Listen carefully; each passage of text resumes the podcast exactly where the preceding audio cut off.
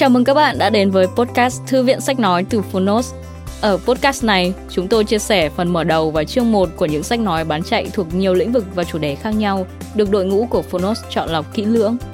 Mong là thông qua podcast, các bạn sẽ tìm thấy những quyển sách phù hợp cho bản thân, kiến thức hữu ích cũng như những nguồn cảm hứng cho đời sống tinh thần và sự nghiệp.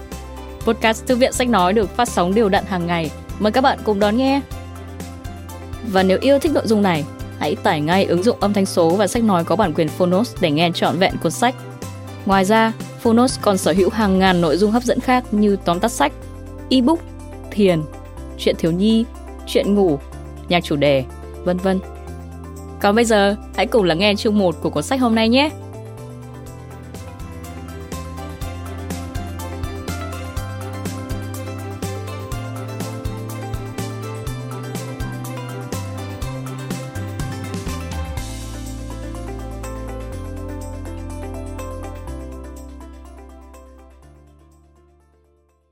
Bạn đang nghe từ Phonos.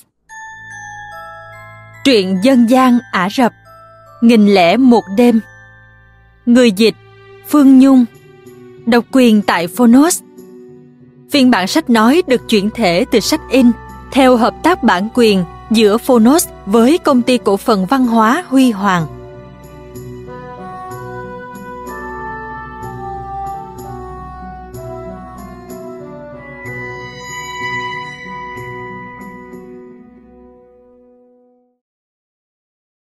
Lời nói đầu Thế giới huyền thoại kỳ ảo của xứ sở Ả Rập bí ẩn cổ xưa.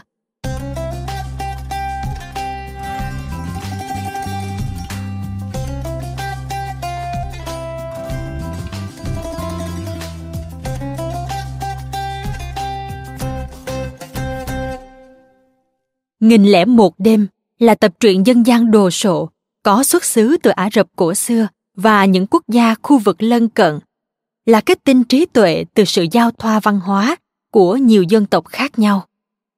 Đó là những câu chuyện mang màu sắc huyền ảo, ly kỳ, thần bí, độc đáo với hệ thống nhân vật phong phú, đa dạng, rực rỡ sắc màu.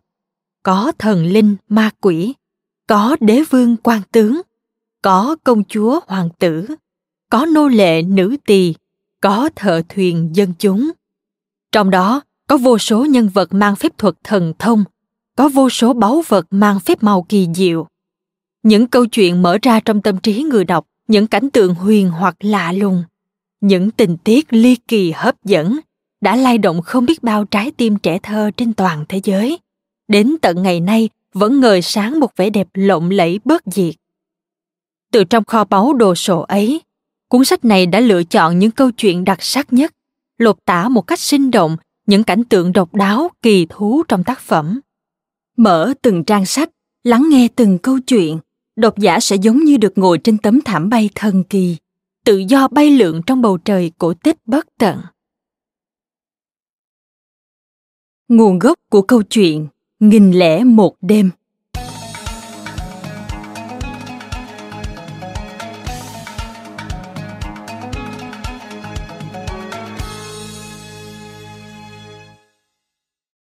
Xưa kia dưới triều đại Sassanid, vương quốc Ba Tư rộng lớn được cai trị bởi một vị hoàng đế tên là Saria. Quốc vương dốc lòng cai quản đất nước, khiến vương quốc của ông luôn phồn vinh thịnh trị. Thế nhưng một sự việc bất ngờ xảy ra đã làm thay đổi tất cả. Một hôm, quốc vương ra ngoài đi săn. Khi quay trở về cung, liền nghe được một tin động trời. Em trai quốc vương báo cho ông biết, trong lúc quốc vương đi săn, hoàng hậu đã gian díu với đám nô bộc. Quốc vương Saria vốn rất mật yêu thương hoàng hậu, nên ông nhất quyết phải tận mắt nhìn thấy mới chịu tin. Thế là hôm sau, quốc vương vờ đi săn, nhưng thực chất lại trốn trong vườn hoa để theo dõi hoàng hậu. Thật không ngờ, hoàng hậu cao sang xinh đẹp đúng là đã lẻn đi gian díu với nô bộc, chẳng còn đâu phong thái của một hoàng hậu Quốc vương Sharia vô cùng hổ thẹn và giận dữ, lập tức hạ lệnh xử quyết tất cả. Từ đó về sau, ông không tin tưởng bất kỳ người phụ nữ nào nữa. Thậm chí, ông còn chán ghét và căm hận tất cả phụ nữ trong thiên hạ. Để thỏa mãn cơn thịnh nộ đến điên loạn, cứ mỗi ngày ông lại lấy một người phụ nữ làm vợ. nhưng đến sáng sớm hôm sau lại đưa họ đi xử tử, sau đó lại lấy vợ khác. Từ đó, quốc vương trở thành nỗi kinh hoàng của dân chúng, đặc biệt là những nhà có con gái. Ai cũng khiếp sợ việc phải gả con gái cho quốc vương. Những người đàn ông lũ lượt dẫn vợ và con gái bỏ trốn khỏi đất nước. Vương quốc Ba Tư vốn dĩ phồn vinh thịnh trị, nay dần trở thành một đất nước hoang vắng tiêu điều. Trên đường phố không còn thấy bóng dáng của một người con gái. Viên tể tướng trong triều có một người con gái là nàng Scheherazade rất thông minh tài trí. Sau khi biết chuyện, nàng đã chủ động xin cha hãy để mình kết hôn với quốc vương. Nghe con gái nói vậy, tể tướng thở dài. Con gái yêu quý, làm sao ta có thể đẩy con vào chỗ chết được? Nhưng Scheherazade rất kiên quyết. Xin cha hãy yên tâm, con đã có cách rồi. Nếu con có thể sống sót, con sẽ giúp cho quốc vương trở thành một vị vua anh minh như xưa. Còn nếu như con chết, coi như con đã cứu được tất cả những cô gái khác trong đất nước. Cuối cùng, tể tướng đành phải đồng ý với lời thỉnh cầu của con gái. Trước khi lên đường, Scheherazade đã bàn bạc kỹ với em gái mình là nàng Dinazad. Scheherazade vào cung ý kiến quốc vương. Nàng quỳ xuống, bật khóc nức nở van xin. Muôn tâu bệ hạ tôn kính, thần thiếp không nỡ rời xa em gái của mình. Cậu xin bệ hạ ban ơn cho thần thiếp được gặp gỡ em gái một lần cuối cùng để nói lời từ biệt. Được. Quốc vương đồng ý. Hai chị em vừa gặp mặt đã ôm chầm lấy nhau, ríu rít trò chuyện vui vẻ, quên bẵng cả thời gian. Chẳng mấy chốc mà trời đã tối. Cô em gái bèn nói. Chị ơi, chị hãy kể chuyện cho em nghe đi, để cho đêm nay thêm phần vui vẻ. Scheherazade quay sang nhìn quốc vương nói. Nếu bệ hạ cho phép, thần thiếp xin được kể cho bệ hạ nghe một câu chuyện vô cùng thú vị. Quốc vương vốn dĩ rất thích nghe kể chuyện, nghe nàng nói vậy bèn gật đầu đồng ý. Vậy là nàng Scheherazade bắt đầu kể chuyện. Nàng kể rất say sưa và cuốn hút. Câu chuyện của nàng mới hấp dẫn làm sao. Quốc vương lắng nghe đến mê say, không dứt ra được. Nhưng khi nàng vừa kể đến đoạn đặc sắc nhất, tiếng gà gáy đã vang lên.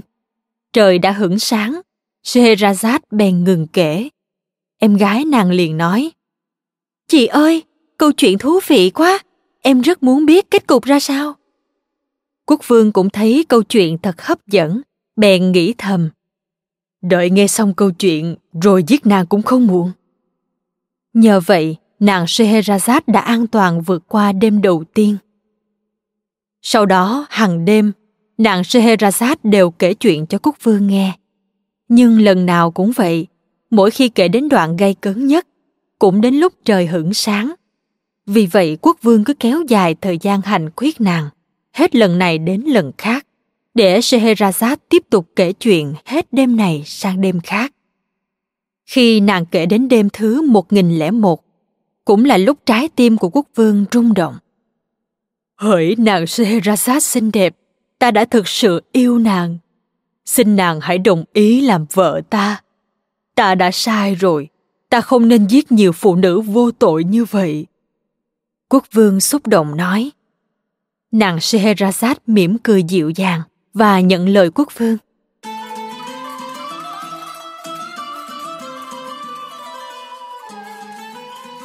Vậy là quốc vương lập tức xóa bỏ mệnh lệnh tàn khốc trước đây, cùng chung sống hạnh phúc bên nàng Scheherazade. Vương quốc Ba Tư nhanh chóng trở lại phồn vinh thịnh trị như xưa. Nhân dân bỏ xứ năm xưa lại kéo nhau quay về quê cũ, sống cuộc sống an vui. Để kỷ niệm nghìn lẻ một đêm đó, quốc vương đã ra lệnh ghi chép lại toàn bộ những câu chuyện nàng Scheherazade đã kể. Và thế là phò truyện dân gian nghìn lẻ một đêm đã ra đời.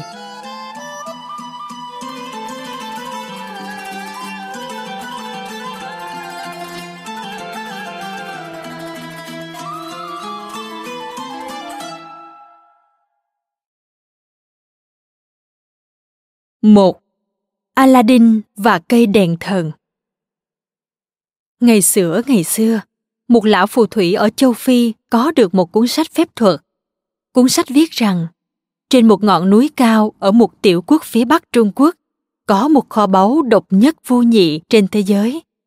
Trong kho báu có một cây đèn thần vạn năng. Nếu dùng tay cọ vào thân đèn, thần đèn sẽ hiện ra, đáp ứng mọi yêu cầu của chủ nhân. Nhưng kho báu này chỉ có một cậu bé tên là Aladdin mới mở được. Vậy là lão phù thủy vượt ngàn dặm xa xôi đến tiểu quốc nọ nghe ngóng khắp nơi. Cuối cùng cũng tìm thấy Aladdin. Lúc đó, Aladdin mới 15 tuổi, sống cùng với mẹ. Cuộc sống của hai mẹ con vô cùng nghèo khổ. Lão phù thủy tự xưng là bác của Aladdin, dùng rất nhiều quà cáp để lừa lấy lòng tin của hai mẹ con Aladdin. Một hôm, lão phù thủy dẫn Aladdin ra ngoài chơi và lão đã đưa cậu bé đến thung lũng có dấu kho báu. Sau đó, lão nhặt nhạnh củi khô, đốt lên một đống lửa, rồi lấy từ trong túi áo ra chút hương liệu, rắc lên đống lửa, miệng lầm rầm niệm thần chú. Một lát sau, khói đen đã bao trùm khắp mặt đất. Bỗng nhiên, đất dưới chân rung chuyển dữ dội. Sau đó là một tiếng nổ lớn vang rền, rồi mặt đất thình lình nứt toát. Aladdin hoảng sợ, đang định bỏ chạy thì lão phù thủy đã túm lấy cậu giả giọng ôn tồn mà nói cháu của ta. Ta đưa cháu đến nơi xa xôi này là để giúp cháu trở thành một người giàu có. Aladdin nghe vậy mới thôi sợ hãi. Cậu quay đầu lại nhìn, thấy nơi mặt đất vừa mới nứt ra, từ từ xuất hiện một tảng đá hình chữ nhật có hoa văn. Ở chính giữa có một chiếc khoen bằng đồng. Lão phù thủy nói với aladdin, cháu của ta, giờ thì cháu chỉ cần kéo nhẹ cái khoen đồng ở giữa tảng đá nhấc nó sang một bên, sẽ có một đường hầm hiện ra. Cháu xuống dưới đó, đi theo đường hầm vào phía trong, cháu sẽ tìm thấy kho báu. Aladdin làm theo lời lão phù thủy. Quả nhiên, tảng đá được mở ra một cách nhẹ nhàng. Cậu thò đầu nhìn xuống, quả nhiên thấy một đường hầm và 12 bậc thang dẫn xuống dưới đó. Lão phù thủy lại nói, bây giờ, cháu hãy đi theo các bậc thang xuống phía dưới ở dưới đó, cháu sẽ nhìn thấy rất nhiều căn phòng, bên trong chứa vô số vàng bạc châu báu. Nhưng cháu tuyệt đối không được đụng vào chúng. Nếu không, cháu sẽ biến thành một tảng đá đen ngòm. Khi cháu đi đến cuối con đường, băng qua một vườn hoa, cháu sẽ nhìn thấy một căn phòng lớn nguy nga tráng lệ. Cháu không được đụng vào bất cứ thứ gì trong đó. Chỉ được lấy cây đèn dầu trong căn phòng, đổ hết dầu bên trong ra, rồi cho vào trong túi mang lên đây cho ta. Lão phù thủy lại rút từ ngón tay ra một chiếc nhẫn, đeo vào ngón trỏ của aladdin rồi nói, chiếc nhẫn này sẽ bảo vệ cháu, hãy dũng cảm lên. Aladdin làm theo lời dặn của lão phù thủy, dè dặt bước theo cầu thang xuống hầm. Sau đó, cậu rảo bước theo đường hầm, băng qua vườn hoa, rồi đến thẳng căn phòng lớn. Trên đường đi, cậu luôn nơm nớp sợ hãi chẳng còn tâm trí đâu mà để ý đến cảnh tượng xung quanh trong căn phòng lớn quả nhiên aladdin đã tìm thấy cây đèn thần đúng như lời lão phù thủy đã miêu tả đến lúc này cậu mới bớt lo lắng hồi hộp chút ít aladdin nhấc cây đèn thần lên đổ hết dầu bên trong ra rồi vui mừng mang cây đèn thần ra khỏi căn phòng. Lúc này, Aladdin mới thảnh thơi để nhìn ngắm khung cảnh tuyệt đẹp trong khu vườn. Aladdin kinh ngạc khi nhìn thấy trên tán cây chi chít những quả bằng ngọc ngà. Túi quần và cả thắt lưng châu báu tỏa sáng rực rỡ. Aladdin thích quá, bèn hái lấy rất nhiều, nhét đầy vào trong túi áo và thắt lưng rồi mới tiếp tục đi ra ngoài. Chẳng mấy chốc, Aladdin đã đến được cửa hang. Khi leo lên đến bậc trên cùng, Aladdin mới nhận ra bậc thang này cao quá. Do mang theo quá nhiều châu báu trên người, nên Aladdin không thể trèo lên được, bèn nhờ lão phù thủy kéo mình lên. Nhưng lão lại đòi Aladdin đưa cây đèn thần cho lão trước. Aladdin vốn là một cậu bé thông minh, nghe vậy liền cảm thấy nghi ngờ, dứt khoát đòi lên trên mặt đất trước rồi mới chịu giao cây đèn thần cho lão. Lão phù thủy nổi giận đùng đùng bèn niệm chú cho cửa hang đóng sập lại. Dưới hầm lập tức kín bưng. Aladdin đưa bàn tay lần dò trong bóng tối mà bước đi cậu cảm thấy mình không còn hy vọng thoát ra nữa, nên bật khóc nức nở. Aladdin cứ thế khóc mãi khóc mãi. Khóc rất lâu mà chẳng có ai đến cứu. Trong lúc tuyệt vọng, cậu vô tình xoa hai bàn tay vào nhau. Lúc đó, aladdin vô tình cọ vào chiếc nhẫn đang đeo trên ngón tay. Chớp mắt, một vị thần khổng lồ uy phong lẫm liệt, thình lình hiện ra phía trước aladdin, cất giọng oan oan như sấm rền thưa chủ nhân, ngài có gì sai bảo? Thì ra, chiếc nhẫn trên tay aladdin chính là một báu vật. Khi người đeo nhẫn gặp nguy hiểm, chiếc nhẫn sẽ bảo vệ cho chủ nhân của nó bình an vô sự. Hơn nữa, còn mang lại sức mạnh và lòng can đảm cho chủ nhân. Aladdin đang trong cơn tuyệt vọng, nghe thấy tiếng nói, vội ngẩng đầu lên nhìn quanh. Trông thấy vóc dáng to cao lừng lững của vị thần aladdin sợ đến mức toàn thân run rẩy không nói được nên lời. Vị thần bèn cất giọng cung kính giải thích. Ai có được chiếc nhẫn? Người đó chính là chủ nhân của tôi. Bây giờ chiếc nhẫn đang ở trên tay ngài tức là ngài chính là chủ nhân của tôi. Tôi sẽ phục tùng mọi mệnh lệnh của ngài. Ngài có yêu cầu gì xin hãy nói với tôi. Tôi sẽ giúp ngài thực hiện.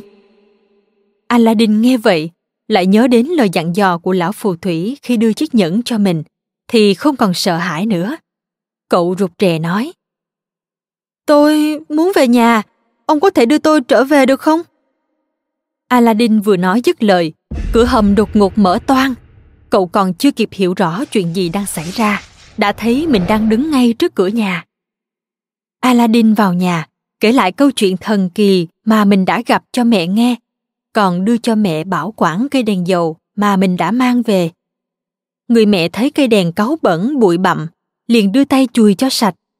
Nhưng bàn tay bà vừa cọ vào thân đèn, bất thình lình, từ bên trong bay vụt ra một vị thần đèn khổng lồ, bộ dạng vô cùng hung hãn, cất giọng ồm ồm. Hỡi chủ nhân của cây thần đèn, tôi là nô bộc của ngài, xin hỏi ngài có gì sai bảo? Hình thù dữ tợn của thần đèn khiến mẹ aladdin sợ đến nỗi hồn siêu phách lạc, ngã lăn ra bất tỉnh. Aladdin vội vàng đỡ mẹ dậy, cầm lấy cây đèn thần và nói, xin hãy mang cho chúng ta vài món ăn ngon. Aladdin vừa dứt lời, đã không thấy thần đèn đâu nữa. Chỉ trong nháy mắt, trước mặt aladdin bỗng hiện ra 12 chiếc đĩa bằng bạc. Đĩa nào cũng đựng đầy những sơn hào hải vị. Mẹ aladdin tỉnh dậy nhìn thấy đồ ăn ngon lành bay đầy bàn, bà không dám tin vào mắt mình, kinh ngạc hỏi. Aladdin con ơi, chuyện gì thế này? Aladdin kể hết sự tình cho mẹ nghe. Mẹ aladdin hết sức ngạc nhiên, không dám tin vào sự thực. Bà rón rén ăn xong bữa ăn, rồi nói với aladdin. Con ơi, mẹ rất sợ con quái vật này, hay là con hãy mang bán cây đèn đó đi, hoặc cất nó vào đâu đó nghe lời mẹ, aladdin mang cây đèn thần giấu đi. Từ đó, nhờ sự giúp đỡ của thần đèn, aladdin và mẹ đã có được cuộc sống sung túc, không còn phải lo chuyện cơm ăn áo mặc. Nhưng mặc dù hai mẹ con biết rõ, họ đã có tiền của dồi dào không bao giờ cạn, nhưng họ không hề xa hoa lãng phí, vẫn sống cuộc đời cần kiệm như xưa. Một hôm, aladdin đi ngang qua hoàng cung vừa hay nhìn thấy một đám binh lính đang hộ tống công chúa ra khỏi cổng thành. Aladdin liền đứng lại bên đường, tò mò nhìn theo, và thấy nàng công chúa đang uyển chuyển bước đi, dáng điệu thước tha kiều diễm, xinh đẹp tuyệt trần. Sắc đẹp của công chúa đã khiến aladdin siêu lòng, quyết tâm sẽ lấy công chúa làm vợ bằng được. Aladdin về nhà, khẩn khoản xin mẹ và hoàng cung cầu hôn nhưng lời thỉnh cầu của bà đã bị quốc vương từ chối. Không lâu sau, quốc vương hạ lệnh, tuyên bố sẽ gả công chúa cho con trai của tể tướng. Aladdin nghe tin, hết sức đau buồn. Trong đêm tân hôn của công chúa, aladdin lệnh cho thần đèn đến cướp phò mã mang đi, chỉ để lại một mình công chúa trong phòng.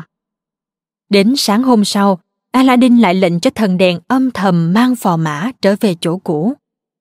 Cứ ba ngày liền như vậy vừa đến tối là phò mã lại biến mất tâm công chúa thấy tuổi thân liền về cung kể lại cho quốc vương quốc vương nổi giận lập tức xóa bỏ luôn hôn ước giữa công chúa với con trai tể tướng biết tin aladdin lại nhờ mẹ đến cầu hôn với quốc vương lần nữa để gây khó dễ cho aladdin quốc vương đưa ra rất nhiều điều kiện ngặt nghèo. Nhưng nhờ sự giúp đỡ của thần đèn, Aladdin đã thực hiện được toàn bộ mọi thách đố của quốc vương.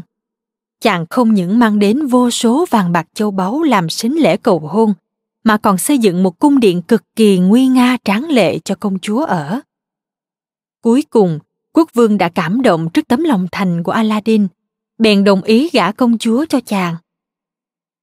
Ngày Aladdin và công chúa kết hôn, khắp kinh thành giăng đèn kết hoa, trang hoàng rực rỡ. Trong hoàng cung bày đại tiệc chúc mừng, vô cùng linh đình náo nhiệt. Sau khi kết hôn, Aladdin và công chúa chung sống vô cùng hạnh phúc. Họ còn thường xuyên làm việc thiện, giúp đỡ những người nghèo khổ không cơm ăn áo mặc, nên được rất nhiều người yêu mến. Không lâu sau, lão phù thủy đã nghe ngóng được tin tức về Aladdin. Lão vô cùng tức giận, quyết tâm đoạt lại cây đèn thần. Vậy là lão phù thủy một lần nữa lên đường tìm cách hãm hại Aladdin.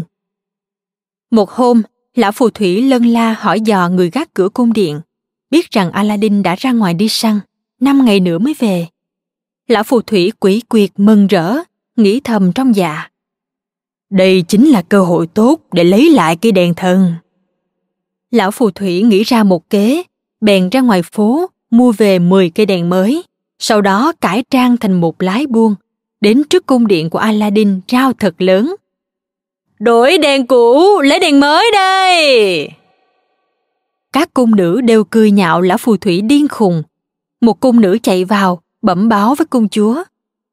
Thưa công chúa, trong phòng phò mã có một cây đèn cũ, hay là ta mang nó đổi lấy đèn mới, xem lời lỡ ta nói có đúng không? Công chúa không hề hay biết về bí mật của cây đèn thần, liền đồng ý cho cung nữ mang cây đèn thần ra đổi lấy cây đèn mới. Thật không ngờ, vừa lấy được cây đèn thần, lão phù thủy lập tức bỏ ngay việc rao hàng, ném hết những cây đèn mới trên tay đi, chạy một mạch ra khỏi kinh thành. Đến một cánh đồng hoang vu không một bóng người, lão sung sướng đưa tay cọ vào cây đèn thần. Thần đèn khổng lồ lập tức hiện ra trước mặt lão. Lão phù thủy hấp tấp nói, Ta là chủ nhân của nhà ngươi, bây giờ ta lệnh cho nhà ngươi chuyển toàn bộ cung điện của Aladdin và công chúa về châu Phi. Trong nháy mắt, cung điện và công chúa đều biến mất. Ngày hôm sau, quốc vương phát hiện ra cung điện của Aladdin không còn nữa, thì đùng đùng nổi giận. Quốc vương ra lệnh bắt Aladdin đang đi săn ở bên ngoài về, chẳng thèm hỏi han, lập tức tống giam vào ngục, khép vào tội chết. Dân chúng nghe được thông tin, bèn lũ lượt kéo đến hoàng cung, cầu xin quốc vương thả Aladdin. Quốc vương thấy dân chúng phẫn nộ, đành phải thả Aladdin ra, trả lại tự do cho chàng. Mặc dù đã được thả ra, nhưng Aladdin vô cùng buồn bã. Biết được công chúa và cung điện đã bị lão phù thủy cướp đi, thì ruột gan như lửa đốt, lo lắng vô cùng. Chàng tìm khắp kinh thành suốt ba ngày trời, nhưng không thấy bất cứ dấu vết nào. Aladdin vô cùng thất vọng. Chàng thẫn thờ đi đến bờ sông ở ngoại thành, không may trượt chân ngã chuối. Chiếc nhẫn trên tay chàng cọ vào một hòn đá. Ngay lập tức, một vị thần to lớn hiện ra, lên tiếng. Thưa chủ nhân, ngài có gì sai bảo? Aladdin bèn thỉnh cầu thần nhẫn, giúp chàng tìm công chúa và cung điện về. Thần nhẫn bèn nhăn nhó trả lời. Kính thưa chủ nhân, việc này thì tôi không thể làm được. Vì quyền năng của thần đèn mạnh hơn tôi rất nhiều, tôi không thể thắng được ông ta. Aladdin không còn cách nào khác, đành phải nói với thần nhẫn. Vậy xin ông, hãy đưa tôi đến cung điện. Thần nhẫn lập tức đưa Aladdin đến trước tòa cung điện. Công chúa nhìn thấy Aladdin, liền ôm chầm lấy chàng, òa lên khóc. Nàng kể lại sự tình với Aladdin, nói lão phù thủy ngày nào cũng đến quấy rầy nàng, bắt nàng phải lấy lão. Aladdin nghĩ ra một kế, rồi bàn bạc với công chúa cách đối phó với lão phù thủy. Buổi tối hôm đó, lão phù thủy lại đến. Công chúa trang điểm vô cùng lộng lẫy, mỉm cười rót một chén rượu đưa cho lão phù thủy. Lão mừng rỡ, đón lấy ly rượu uống liền một hơi. Nhưng trong chén rượu đã được pha thuốc mê. Lão phù thủy vừa uống xong, lập tức thấy trời đất đảo điên, chỉ kịp hự lên một tiếng rồi lăn ra ngất xỉu. Aladdin lập tức chạy lại, đoạt lấy cái đèn thần, rồi gọi thần đèn lên ra lệnh. Hỡi thần đèn, hãy làm cho lão phù thủy gian ác này biến mất mãi mãi và chuyển cung điện của chúng ta trở lại quê nhà. Vừa dứt lời, Aladdin và công chúa đã về đến quê hương.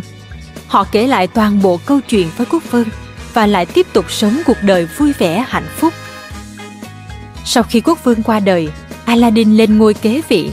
Từ đó Aladdin và công chúa luôn chăm lo cho nhân dân, khiến người dân cả nước có được cuộc sống yên bình hạnh phúc, đất nước an lành thịnh trị.